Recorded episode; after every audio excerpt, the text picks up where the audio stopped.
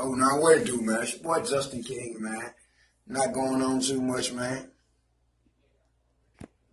But as I was saying, well, it's your boy Justin King. Not doing too much, man. Uh, from Alabama, 30 year old black African American man. Well, black man. Uh, the American shit is suspect. But um, as I'm saying today is that the truth is this right here, man.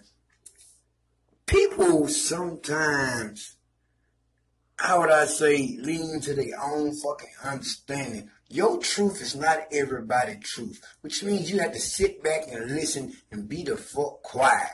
And see, if you be quiet and sit back and understand that everybody has their own opinion, everybody has their own goddamn form of getting to the truth. You know what I mean? So what works for you don't work for me. But you, you, you have people in the world in today's society who feel like they can infringe on your own truth, like religion, right?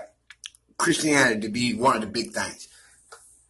Some people tend to persecute you on your belief, right? But you have beliefs too. So what would happen if somebody persecute you for being a Christian? Hmm? Hmm?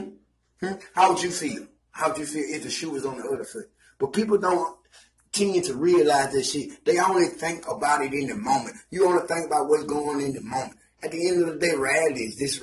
Everybody have their own truth. And when you find your truth, you'll be able to identify and understand how the world should be operated.